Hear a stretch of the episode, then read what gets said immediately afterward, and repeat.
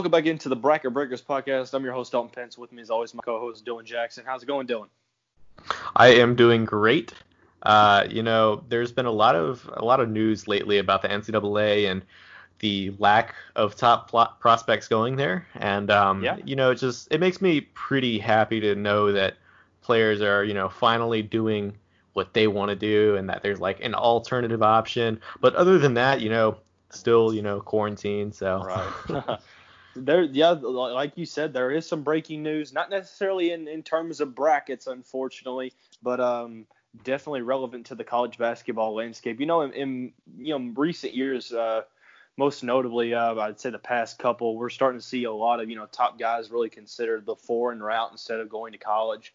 Most notably, R.J. Hampton, Terrence Ferguson, Emmanuel Mudiay, LaMelo Ball, to name a few, and the most notable. But now it seems like there's a different trend. Um, just this year, it seemed, you know, we saw it with Darius Bazley was kind of an unpopular route, but now it seems like to be the norm three top 15 players of the 2020 class have decided to um, elect to go to the G League and and to retain their draft eligibility for the 2021 draft while foregoing college. Most notably, top three recruit Jalen Green, uh, Michigan commit Isaiah Todd, who was a top 10 player, and most notably on Tuesday, top overall point guard Daishen Nix, who had pledged to play for UCLA, also puts his name in that G League category. So I have to ask, you know when you first heard the news of all this and we kind of see you know the tip of the iceberg it looks like they're the slippery slopes coming is this a good move by prospects to start going to the g league rather than playing in college so I think you know for I mean for the other two guys like Isaiah Todd and I think the you know the UCLA point guard or the guy that was supposed to go to Nix. UCLA yeah I,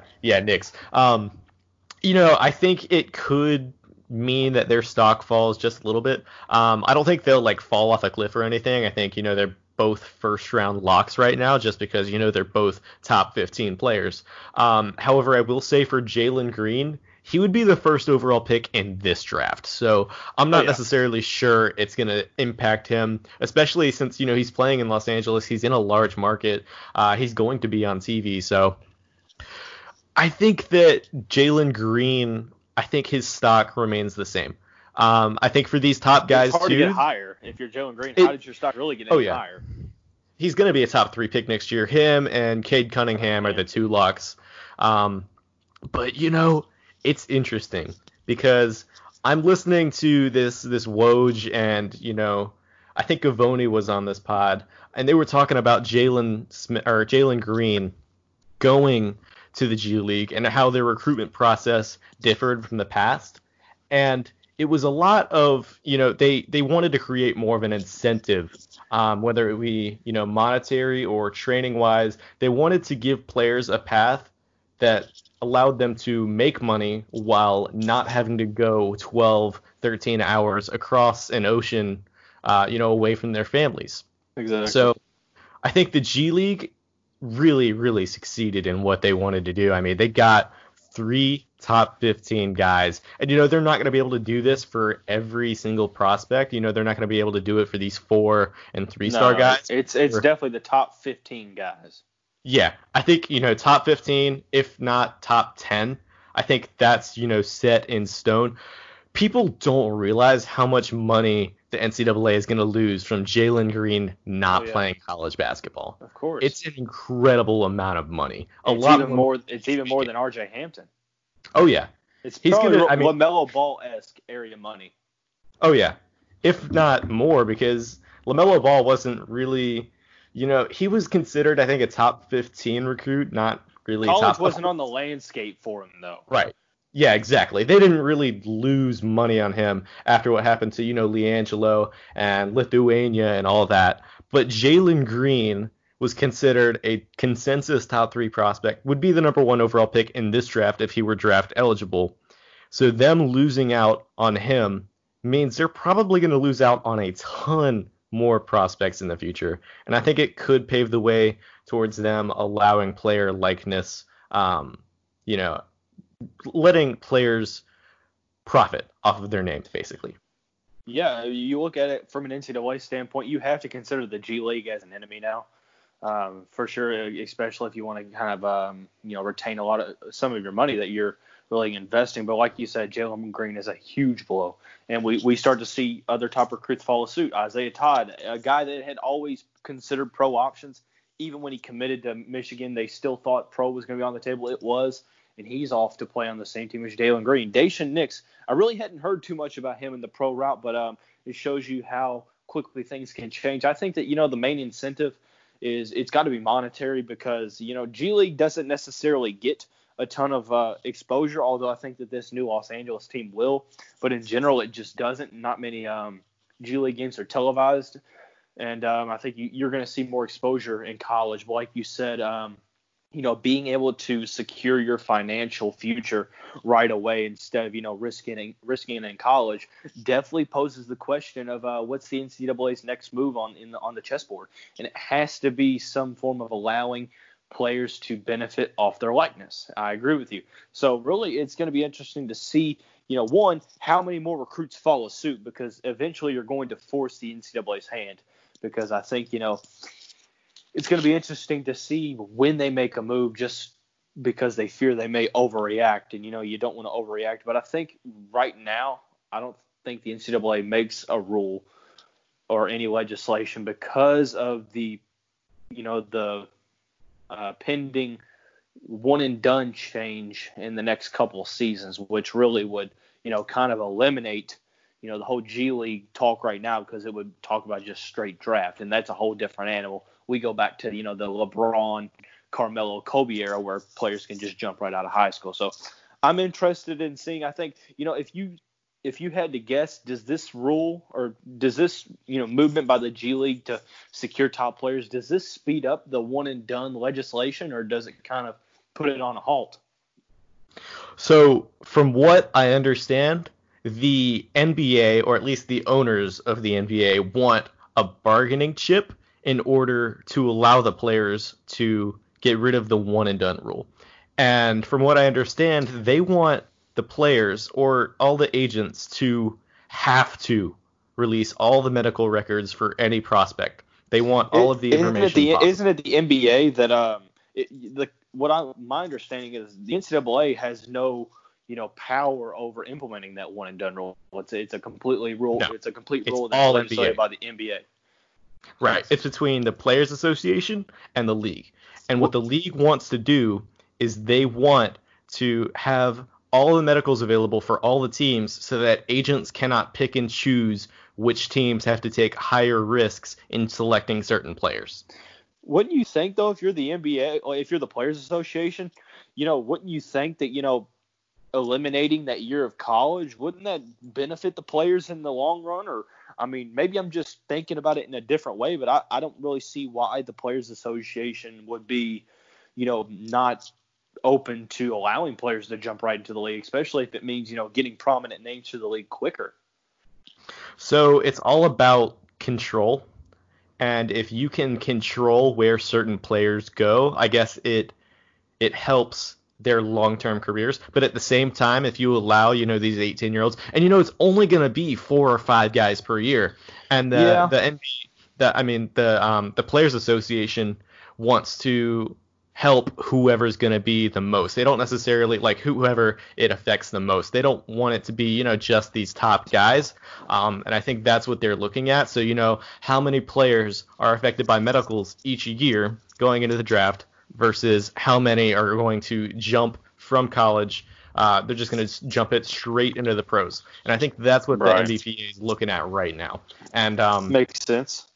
I think you know the the college one year. I mean, if you're going to spend one year in college, it could either improve or lower your stock. I mean, it's it's basically a stock market. You know, there's well, high risk. Kahlil, Whit- Kahlil Whitney was a top a top ten recruit, and the guy is not even on any mock drives. It just goes right. to show you how things can change. But if he decided to say go to New Zealand to play basketball for a year, he would probably still be a top 20 pick.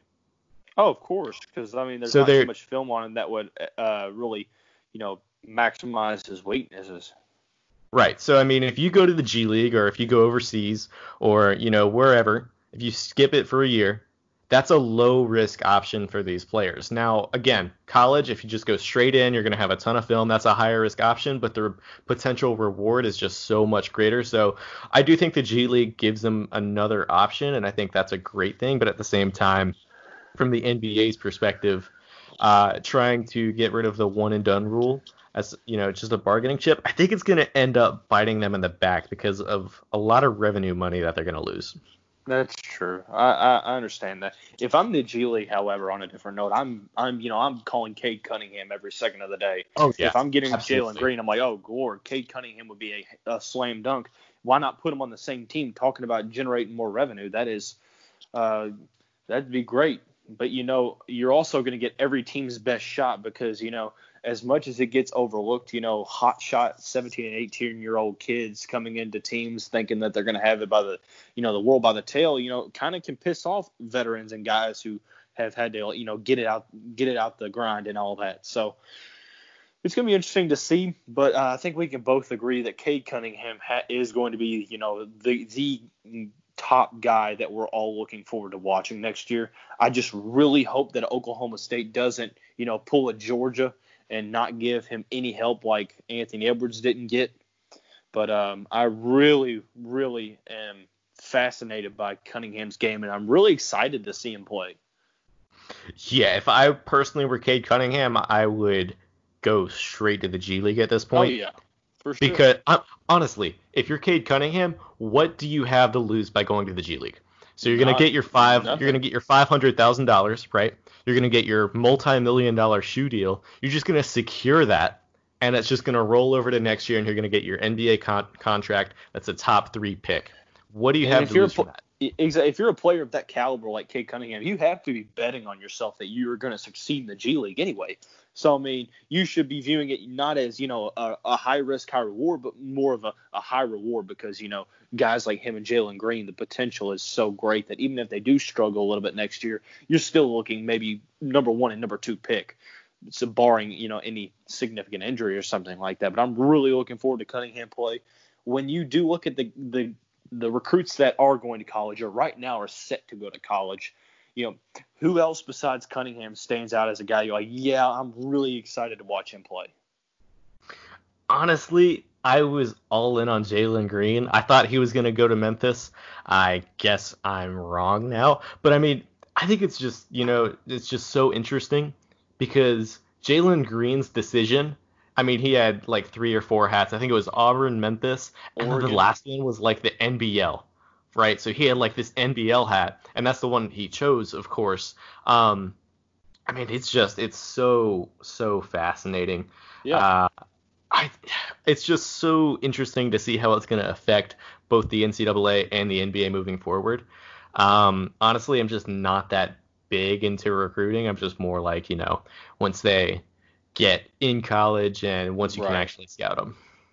Yeah. Um, I don't know if you've seen him play on, but um, his hoop mixtapes are so phenomenal. Sharife Cooper, the point guard that's going to Auburn. Um, if you haven't watched him or anybody listening hasn't watched him, definitely go watch him because he he's you know he has that it factor. If there's ever been a player, he has that Collin Sexton mentality with more of a point guard you know role. So I really think Collin Sexton's a good um, a good comparison there. Josh Christopher is another one. I'm, I'm kind of still on the fence about him, but definitely he's a guy who can jump out of the gym, and I love the athleticism going there. There's a like you said though. I mean, top recruits still have to prove themselves in college, and uh, we've had some guys that haven't been top recruits, and you know, looking at top ten picks. So, um, you know, kind of moving forward, we're gonna take a little bit of a, a turn to the draft side of things. Um, so really, when we look about, you know, there right now, the draft is on, and you know, a lot of NBA GMs and owners are pushing for it to um, be postponed till August or September. I guess it really just depends on, you know, if they plan on having the NBA season. But you know, a lot of it comes to a lot of teams are going to be scouting in the dark virtually, you know, with a blindfold on, and uh, they kind of want to get a lot more time to analyze them. But let's just assume that you know there will be no combine and um, you know there will be minimal in-home workouts. Who are some of the players that you think benefit from that? Uh, you know, looking at it first off, I mean, the I don't think the draft lottery has been delayed yet. So I think that's just something to look out for. It's supposed to happen in 17 days. I'm not sure if it does happen. Uh, but I would almost you bet know, money that it doesn't with the way things are going. With the way things are going, yeah. But at the same time, if the NBA is not confident that they can reschedule the draft, because I do believe that the Players Association has to agree to any movement of that. That is true. And any movement of that has to free affect agency free well. agency. And I highly, highly, highly doubt that the NBPA is going to ever agree to postpone free agency. Yeah, but at the same time, you know, it, it, it's a it's a two way street because you would have to postpone free agency if you want to continue the season, and that that's Exactly. got to be weighing on you know that's got to be weighing on the players as well. Like I mean, Chris Paul and LeBron. Let's be let's be real. LeBron's word holds weight. Chris Paul is the president of the NBPA. Both of those guys are at the very end of their. Well, I mean, LeBron, who knows? But Chris Paul is at the end of his career virtually. I mean, he is out of his prime. He's getting to where you know he the end is near in the next couple of seasons. You know, if you're Chris Paul and guys like LeBron, you know, how much do their opinions go into making this decision is going to be the main thing. But um, like you said, I think it's just going to really be interesting. We're in some un, uncharted territory, and we're going to have to kind of see how the NBA and the NBPA navigate it. But if I'm looking at one player in particular, and I wrote an article about this for the Big Red Louisville's fan sided page, I think Jordan Nwora is a player that primarily benefits from not having a draft combine and there being limited home, uh, limited in-person workouts because you know it limits the amount of risks that the uh, GMs, the respective teams are go- are willing to take. I think Nwora uh, has a relatively low ceiling. I just really have question or relatively low floor. I just really have questions about his ceiling, but he is what could be considered a safe pick. And he, you know, he's he's produced and he's a decorated college player, first team All ACC, third team All American by AP. So I really think Jordan Nwora is a guy who's benefit who could benefit a lot from there being no in in person workouts. Yeah, I honestly think that if the combine were to still happen, I think that he would. I mean, his stock would fall off of cliff, in my opinion. I, I, I agree. I just I don't think that he's a type of player that rises to the occasion when he needs to, and I'm a little that's I'm a little fan. I, I can uh, I can uh, echo that sentiment. I think any player that got hurt this year or played overseas or has just a smaller sample size than the average college player, I think they their stock is just it hurts so much more because general managers are generally conservative and they don't want to take a risk on a player who only played 13 games this past season. Exactly. So I think guys like you're LaMelo Ball. Oh yeah, Lamelo Ball, R.J. Hampton, um, Aaron Nesmith. Uh, I think Cole Anthony as well. All of these guys, it it dramatically hurts their stock by not having you know in in you know in gym workouts with all these different teams, not having the combine to prove themselves against these other other guys in five on five. So it really really hurts those players. Also think it. I, I agree with the RJ Hampton sentiment. I really think he was a guy that could potentially shoot himself up into that top five if he was able to work out in in person. But um, well, I think you know another trend of players that are going to get hurt are those extremely athletic and long players that are just raw talent wise. But you know they have potential and they show that in person. Uh, you know CC um, Precious Achiuwa, Jaden McDaniels are two players that you know are guys people could take stabs on in the first round um, earlier than they probably should go, just because you know they had the physical measurements and they're just um, athletic specimens. Those are two guys that I really could see that that this would hurt their stock as well. I think the one guy that that probably isn't true with is James Wiseman though.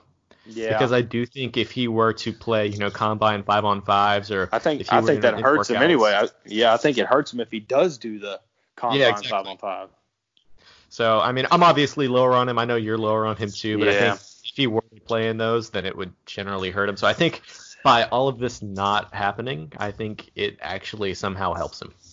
I think it also helps guys like uh, you know Devon Dotson and Tre Jones. They they ride a high college production. You know they're not physically imposing.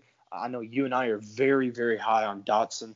Um, Tre Jones, not so much, but two guys, you know, I think you're to see it help guys who have produced a ton in the college ranks, but haven't garnered a lot of um, draft hype, and it's to hurt guys that, you know, are more raw prospects, but are more physically imposing.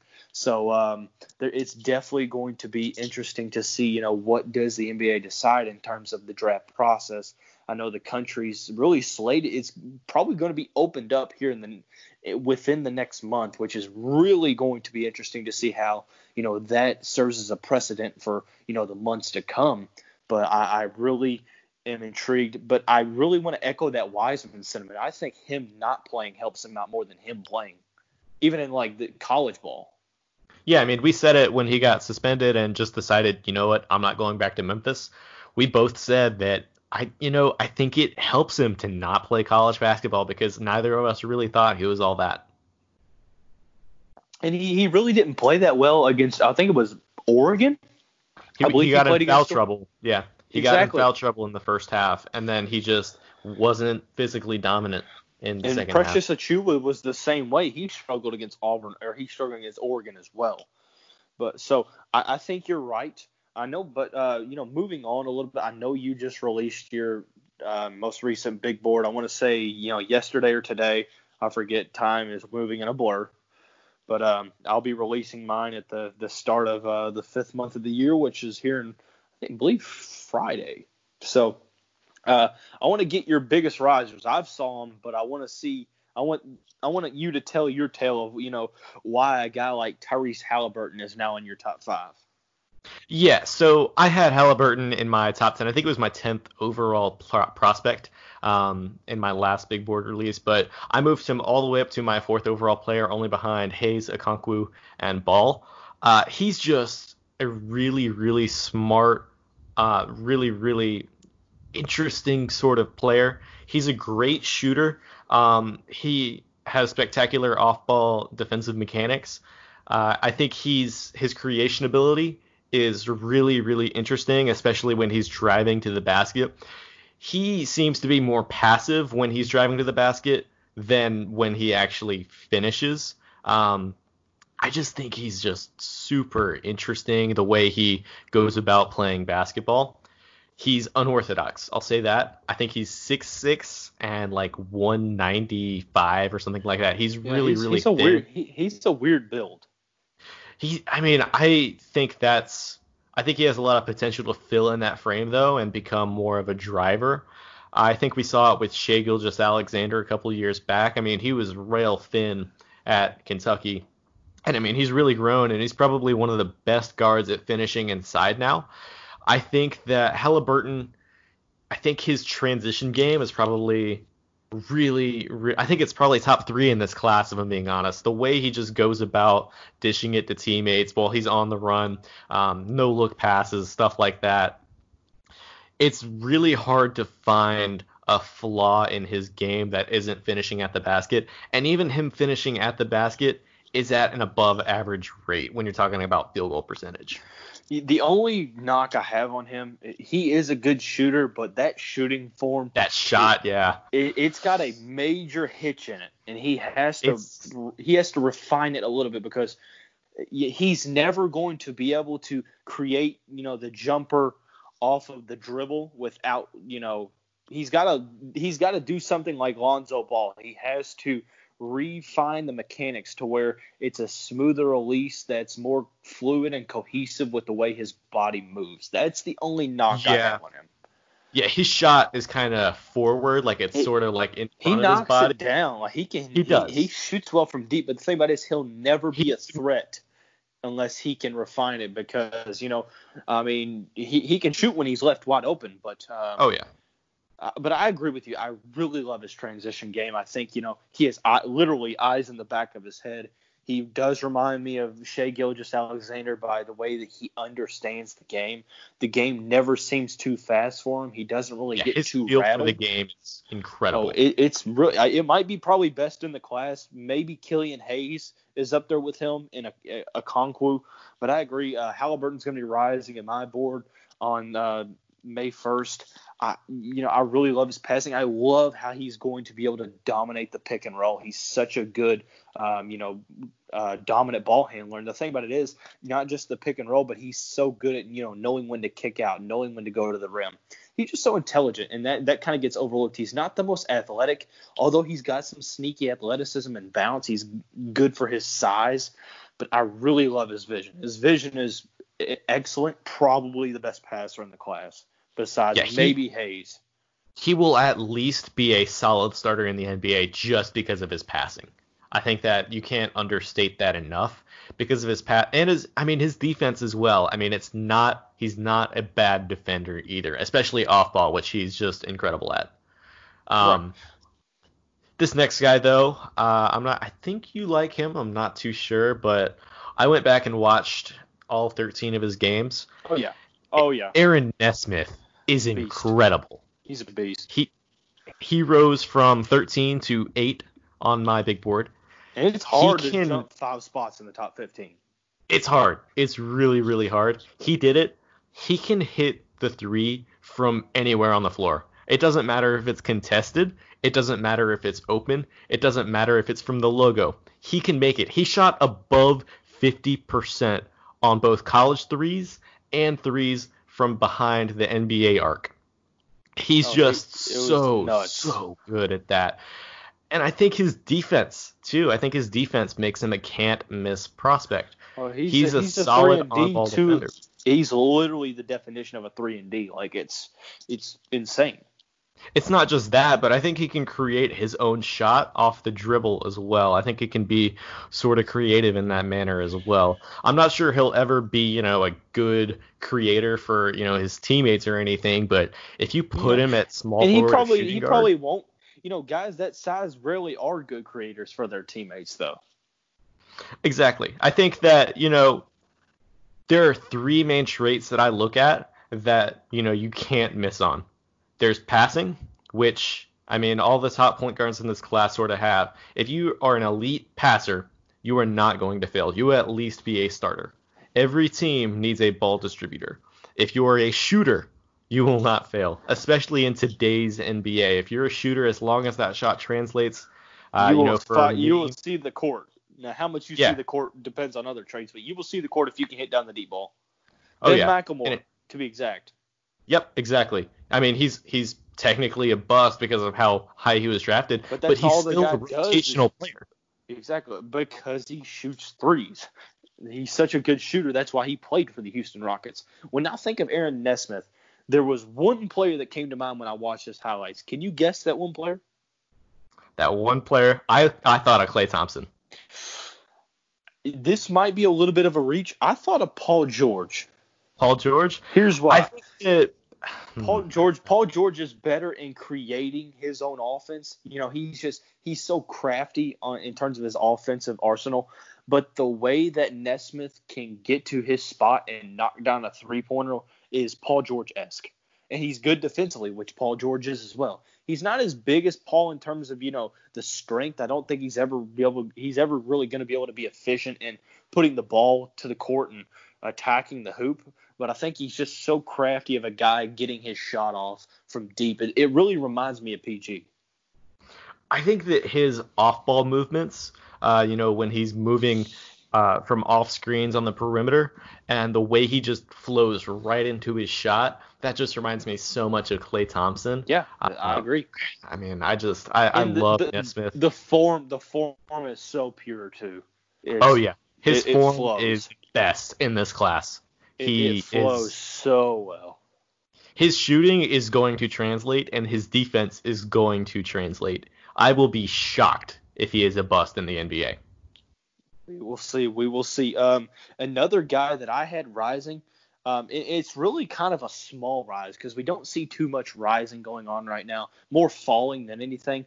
Uh, Josh Green from Arizona. I've seen his name kind of go up as well, trending upward. And I can see why after really watching film. You know, often overlooked by the mediocrity of, you know, the Wildcats team this past year and the fact that you have guys like Nico Mannion and uh, Zeke Nnaji on the squad. Josh Green is solid defensively and in shooting the ball. He might be one of the, you know, top 10 best on ball defenders in the NCAA this past year. I think he's got the you know the defense and the shooting to be able to um, you know really succeed at the next level. Maybe not right away. It might take the right fit, but I do like the way his game translates. I also like know, he's extremely athletic, and you wouldn't really you wouldn't really see that when he plays, but he shows it in flashes. And he's going to be a little raw, but I do like his progression, and I could see him being in that the latter half of the top 15 or maybe top 20 on my board. Yeah, I think his defense is really, really solid. I think that's definitely going to translate to the next level. Uh, I'd like to see him fill in his frame just a little bit more. Uh, I think his athleticism just makes him a really appealing sort of transition player, especially you know just somebody running the floor with your point guard. I I'm not sure his shooting is quite there elite level. Um, nah, I think he'll he'll probably not. be like a 33 to 35 percent shooter at the NBA level. Nothing too special, but enough to where you know he's he's a solid, consistent guy. Right. I, agree. Uh, you know, I don't think he's going to be one of the elite in this class, but I, I, think that he's a viable catch and shoot option. I think his defense, you know, he, he kind of reminds me of um, a less intensive Matisse Thybulle, maybe a little bit more, um, a little bit more athletic, but defensive traits and characteristics. He's very, you know, stubborn as an on-ball defender. Makes you work for every single inch that you get in the half court. And I think he's very attentive and he just understands, you know, team defense so well. Kind of is Thybulle esque. But um, thinking of, do you have any other guys that you would think have risen a lot in your board? I want to talk about Devon Dotson because uh, he is incredible. We stand. I, I hate. Can, can, I can I go on a little rant? It's a little it's go a ahead. small one, but I cannot stand how people blow his shooting was out of proportion. I can't. I, I, hate. I also hate how people think that he's not good size. He's six two, which isn't the tallest, but he's a junkyard dog. He's a pure point guard. He reminds me a lot of Fred VanVleet. I think that his scoring inside, he's not as good of a shooter as Fred VanVleet, uh, nor is I think he's a lot better of a driver though. Like he can he get to the rim and he's really efficient he's at quick. the rim he's as well. Very, he's, very quick. He's probably the quickest player in this draft class. He's just very, very, very fast. Uh, his on-ball defense is suffocating as well. He's just a really good on-ball defender, and that's going to make that, up for that lack of size as well. Oh yeah, I don't know that he'll be able to guard, you know, your six six, six seven wings, but I think that he can guard most ones and twos at the NBA level, um, just enough to where you can have maybe a good shooter, bad defender type of player next to him, like you know we talked about at Ben McLemore early on. I think that he he's pro- I think he entered the top 20 of my board in this latest one, but I wouldn't be surprised if he got up into the lottery. He's just a solid, solid player, and I could see him succeeding at the next level very easily. People tend to overthink point guards too. He is a good one. Honestly, just think it's him being more attentive to trying to set his teammates up than you know score from deep himself. So I think it's just a matter of mindset. But I really think that you know the shooting translates. I agree. Uh, do you have any major fallers oh, on your course. big board? Of course. Um, I think the number one's got to be Deni Avdija. Oh yeah, I agree with that. Uh, He's my number one as well. Yeah, he um just seeing that uh, stat that he's shooting under 25% from deep is yeah. not good for a player who you know he's he's smaller and sta- he's six nine, but he definitely needs to put on some weight. I understand, you know, he's a good passer for his size. He's he's good at you know handling the ball, being a good distributor in the transition. But if you are that size and you can't shoot, and it's not like he's a very good on ball defender or does other things extremely well. You know, scoring is was kind of his call to fame anyway. Showing that he has trouble shooting in you know the Israeli league, that's very discouraging especially when he's not shooting above like 55% from the free throw line either. That's yeah, just it doesn't that is really scary. Yeah. Oh no. I mean, that's my main thing with Avdija. That's why he dropped four or five places on my board. I had him as a top five guy, but I moved him all the way down to 10. If he can't shoot, that loses a lot of interest from NBA teams. That loses a lot of interest from myself. Um, you can see especially, it drop a lot with that, just from that stat alone. Oh yeah, from that stat alone. I don't think he's going to have the ball in his hands enough to where he's going to be your primary playmaker anyway. He's probably more like a secondary or tertiary playmaker. I don't I just I don't think he's going to have enough, you know, to to make up for that lack of shooting. And his defense it's it's okay. It's probably average. It's not too spectacular, but I'm just I'm not a big fan right now. I agree, and I think another you know European prospect that I'm really losing a lot of you know uh, interest on is Theo Maledon. Um, oh yeah, he's my number two. yeah, good, great minds think alike, Dylan. But um, uh, here's the thing. I lo- I think that he's a top three passer in the class. I love his vision. I think that he's good. Uh, he's a good ball handler and a pick and roll ball handler, but he doesn't have much burst at all. He struggles with getting uh, by European bigs, and if he can't get by European bigs, he won't be able to get past NBA bigs, and he won't be able to get past NBA bigs. He won't be able to get past NBA guards, thus making his you know his effectiveness go down. Um, not only that, but he becomes less less productive in you know the half court and the pick and roll because people are just going to be playing it over, and he's not the best shooter. Um, I honestly think you know he struggled from the three point line if I if I remember correctly. I just I'm not high on him. You know I was coming into the college basketball season. He was a top ten prospect. I think like number seven if I want to make sure. But um, he's really dropping down, and I I really have questions of whether I'm going to put him in my top 15 or not. Yeah, so my thing with Maledon is he didn't really improve from last year to this year. Uh, his shooting splits did go up slightly, but it's not enough to where, you know, he solidly, you know, got better. I think he'll be an okay shooter at the next level. He shot like 37% from three, but he shot sub 70% from the free throw line, so that is a little bit concerning. Um, his turnover ratio also went up slightly, I believe. So right. I haven't I haven't watched too much Theo Maledon, but I think he's sitting in my mid 20s right now. I had him as a top 10 prospect, but he just he really didn't get much better. And, and the question that strikes me with him is why he's dropping is you, you think about Maledon, you cannot pinpoint one thing that he does exceptionally well outside of maybe passing. And I think that takes a hit because of his lack of athleticism and burst. But you can't find one thing he does exceptionally well that would warrant him to be a top 10, maybe even a lottery pick. I agree. Like if you want a point guard at that stage in the draft, I mean, we just talked about him, Devon Dotson, or maybe like a Lewis type of player. Exactly, guys who have burst. I mean, you, I would rather have a player who's, um, you know, maybe less of a passer but has more burst than, uh, you know, I, I if I had to pick between those three, I'm taking Dotson then Lewis, or maybe Lewis then Dotson. Switch those two however much you want.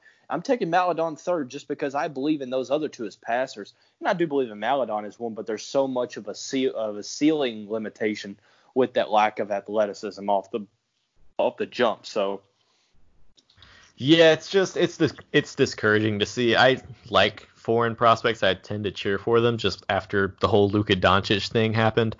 But you know, it's just it's really. I mean, I'm disappointed. Here, here, reminds, he reminds me of a future Dante, Dante Exum. Oh yeah, that's exactly what I was about to say. A guy uh, that bounces around. Just, he's just not that great of a prospect, and I think he's going to probably be overhyped. He could be taken in the lottery, although I'm not necessarily sure I does, see I'll that. Def- I'll definitely be, you know, slightly concerned for whoever picks him. I just don't see a high ceiling there. Uh, I think he would really benefit going to a team that really doesn't need him but could use him. I think that's his best case scenario uh, letting him, you know, try to develop and find his niche in the league before he gets thrown into the fire is really probably the best case scenario. Another guy that I think, you know, not necessarily a big faller. I do think he's sliding a bit because when you watch his offense, you see the potential, but there wasn't a ton of production at the college level. Part of that was because of the system. Part of that was just because, you know, I think he's still trying to find himself. I, Isaac Okoro has taken a small slide yeah, I, I th- he he was my number one player for a very very long time. Uh, he's not anymore. I think he's top seven or six for me, but you know, I am a believer that the shot will come around, and I'm a believer in his secondary playmaking. The defense is the big thing with him. He's not going to fail simply because he's an excellent defender. Uh, you know, he can play either forward spot, and he's just he's good on ball, he's good off ball.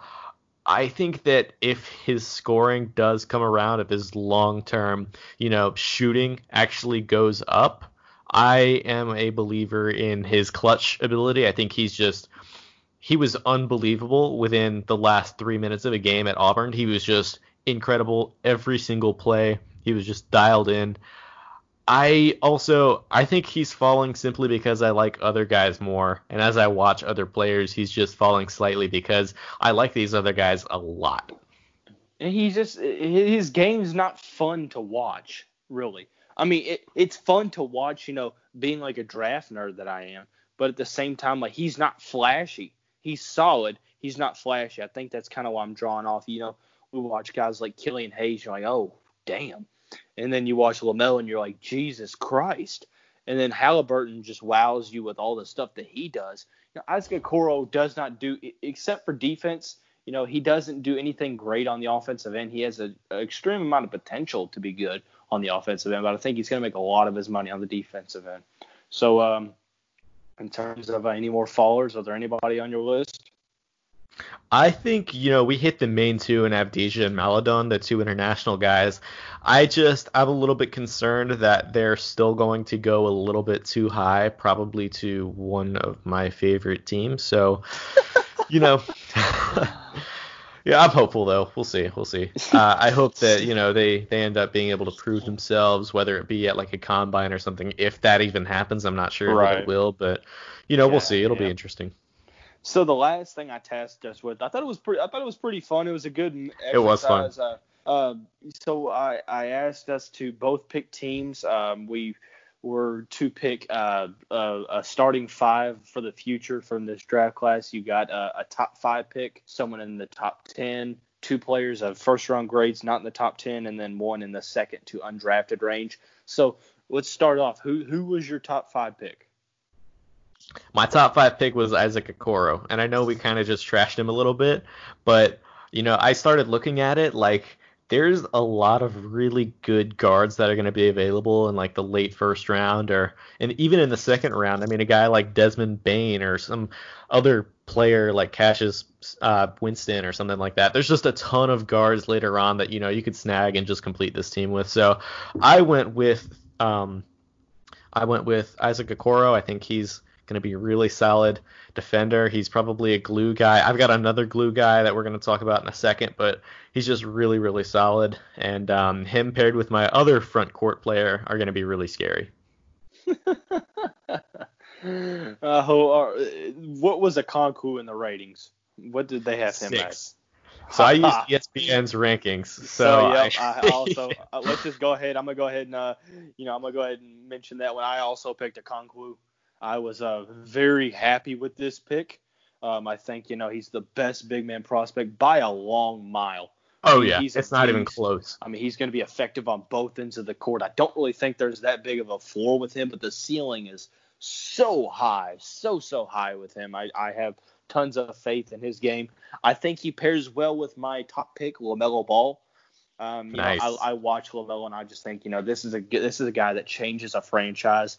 Uh, you know, he might not ever be one of the like an NBA great, but the guy is just phenomenal. And people, you know, talk about uh, his carelessness. I think you know, he's really improved that ever since you know he was 16 years old. I think him going overseas, he his vision has improved somehow. He makes these passes that I'm not sure how they get made He's a three level scorer who can create his own shot on a dime. He's shifty, a six eight point guard. I mean, you don't come by those often. And you know he's um, you know he's athletic for his size, but I I don't think he'll ever be a great defender. But he's definitely gonna be serviceable in that category because of that size. So I had to go with Lamelo, and I feel really confident pairing him with Onyeka. Yeah, so I mean, we had a top five guy, a top ten guy. Who were your two first round players that you had? I had Saddiq Bey and Aaron Nesmith. Nice, nice. I had uh, Aaron know, Nesmith and Tyrese Maxey. See, yeah, I like that. I went with I know we probably went with Nesmith because you know you get the three and do you get the guy who can shoot the lights out, shoot at a high percentage, and a guy who can play really good defense as well. I love sticking him inside of Onyeka because you know I think Onyeka is going to be able to man the paint, and Nesmith is going to be you know switchable defensively between you know the two, the three, and sometimes the four, depending on who he's matching up against size wise. I love Nesmith's fit in both of our teams, honestly. Yeah, so what I did is, you know, I've got two through five right now. So all four of these players are extremely good at defense. Tyrese Maxey is a plus defender. Aaron Nesmith is really, really good. Okoro and Okongwu are probably the two best defenders in this class. So I think that this team is going to be suffocating on defense. I've got a second round player still that I'm really excited about, but I love the fit with Maxey and Nesmith being able to shoot the ball, being able to create for themselves. Isaac Okoro, I'm not sure that he would really have much of a role on this offense other than being sort of a pick man in that pick and roll game. Same with the Okongwu as well. I think he I think they both have shooting upside, but as far as who's gonna actually shoot on this team, it's probably gonna be Maxey and Nesmith. You do get uh, yeah, you do get um, that defense with the coral though, which really, really fits. Oh yeah um, I went with Saddiq Bey because I'm the president of his fan club, so I'm uh, entitled. I'm obligated under contract to do so. But no, in, in, all seriousness, I think you know he's a little bit better of a creator than Nesmith, a little bit uh, a notch below as a shooter, but I think just as good of a defender. I think both of them, you know, fulfill their roles. They can guard multiple positions through the two, three, four. They're going to be able to play alongside of each other because they understand the concept of team ball uh, you know, I, I really, you know, what what is there to be said that has been said, you know, by me about Saddiq Bey? But I want to hear you say you're excited about the second round prospect. I've got to hear who it is. We just talked about him, Devon Dotson. Oh, okay, I thought you were gonna go Desmond Bane because I. No, he's good though. He's really really good. I'll say that. Desmond Bane is he's a quality player. I think he's going to fall a little bit just due to his age, and he's really not even that old. He's 21 years old, which is, I mean, I've seen some people say that he's going to fall because of his age, but I don't really, you know, I mean, he's still not even that old, but I mean, he's a solid shooter, solid defender, just a pro ready player that's going to be able to to start, well, not start, but have a, a rotational role right away for any NBA team. But as far as Dotson, you know, he's just a quick scorer that, you know, he has solid on ball defense as well. I'm excited about the defensive versatility between this whole team between Dotson, Maxey, Nesmith, Okoro, and Okongwu, I think there's a lot of you know switching that could happen. Um, probably the best defensive lineup you could make. Uh, you know, just between the options that we were given, there's just a lot of potential there too offensively between Dotson. Hopefully, opening up his game as more of a shooter. I know he shot 31%, and I know you said that you are a firm believer in a shooter. Uh, I believe so as well, and Maxey too. I think his shot was a little bit. I think it was below 30%, but his form, his free throw shooting indicates he will be very, very good at the next level. So I prioritize defense, shooting, and speed. So I mean, I love this team. so when I looked at you know the second round and who uh, or even undrafted guys that I thought you know would be a nice guy to plug in, I, I don't see any glaring holes. We have the offense. I think you know Saddiq Aaron and uh, Lamelo really get that part of the court covered. I think Onyeka too. So uh, I thought about you know do I need to add shooting? Well, no, because I have three guys who can hit threes from half court. So uh, I looked at do I need defense? Well, no. I mean I've got three guys that are going to be extremely good at the defensive position. So I'm thinking, well, you know, who is a guy that I could stick in there that would just make sense you know, I thought about adding athleticism, so I went with Cassius Stanley. I know he's a little nice. bit more. I, I, know he's a little bit more of a, a raw prospect in terms of, a, you know, a production. But I, I love the athleticism. Has a higher vertical than Zion Williamson does, which is insane considering you know that guy can jump out of the building. But um, I think that you know Stanley offers a good option outside of Lamelo. You know, you get an explosive backcourt uh, defensively, it's going to be interesting, but the good thing is, you know, Nesmith and Bey can guard the best offensive players on the other team in the backcourt, and you know the three and the four. But um, yeah, I, I like Stanley's size. You know, he's listed at six six, so my lineup is extremely big. Six eight, six six, six eight, and I think Nesmith was six eight, six seven, six nine range. And then you got Onyeka, who's that six six nine, six eleven range. I think he's still growing as well. So with the long wingspan. So I mean, I've got the defense and the three guys in the front court. The athleticism is there with Stanley and Okongwu. I've got the shooting with LaMelo, um, Saddiq, and Aaron. I just think you know all around. It's it's a nice lineup. I think you know on the boards we might get hurt a little bit just because you know Saddiq and Aaron are more are not necessarily as stocky. So if we play a team that you know has an oversized four, will be tough. But I really think you know who's going to stop us is the question. Yeah, so I mean, my team is kind of undersized. I mean, Dotson, he's you know average point guard size, but Tyrese Maxey is 6'2", I believe. Uh, pretty undersized for a two guard. Aaron Nesmith, I think, is like six six sort of range. So I mean, I think he's got a solid wingspan. So I mean, he's probably average for a three. I think Isaac Okoro is more of a of a small forward at the next level, but I've got him playing power forward here. And then Onyeka Okongwu is six nine for now, but he's probably going to grow into like 6'10, 6'11 sort of range. But overall, it's you know it's pretty small, but I, I'm a firm believer in the defense of my team. I agree. So do us a favor, Dylan, and plug us into your social media. Yeah, so I changed it again. Um, I know I say this every time we have a podcast, but it's at NBA Draft Dylan. So it's pretty easy. Uh, you can follow me there. You can follow my work at Dunking with Wolves on Fansided, the Minnesota Timberwolves Fansided affiliate, and the Queen's Guard, which follows all sorts of Carolina sports. The more things change with Dylan, the more they stay the same with myself. I've been at, at defense underscore for – months now. That's not. I don't really foresee that changing any. Uh, you can follow my work, uh, my new work at the Big Red Louie, uh, the fan-sided site for the Louisville Cardinals, and also um, my draft work in Houston Rockets and all the other types of miscellaneous work that I might do for off the glass basketball. Definitely a good crew over there. But just be sure to chip.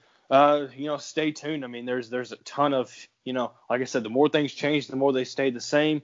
The good thing is, you know, I do believe you know there has to be a draft, and that's what I'm looking forward to. Is you know tough times soon pass, and I hope that that really is the plan with America here. And all we can do is just hope. So um, hopefully by the next podcast we have a little bit more of an idea of when the next draft will happen, or have an idea of if they're going to play the season, because that does change stocks. Because allowing players to work out more in person, all it takes is one good workout, and you could get drafted in the first round. I mean Terry Rozier is a guy out of Louisville that went to Boston off of a good workout. Tyler Herro. Grayson Allen. Guy. Grayson Allen. I mean, there's a ton of guys you could think of. You, you could pin on a board and say, hey, they had a good workout. They can get drafted high.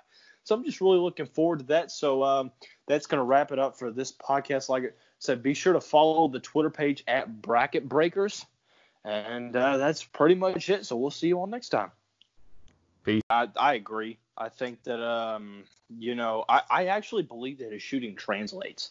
I, I, I agree. Know, I was going back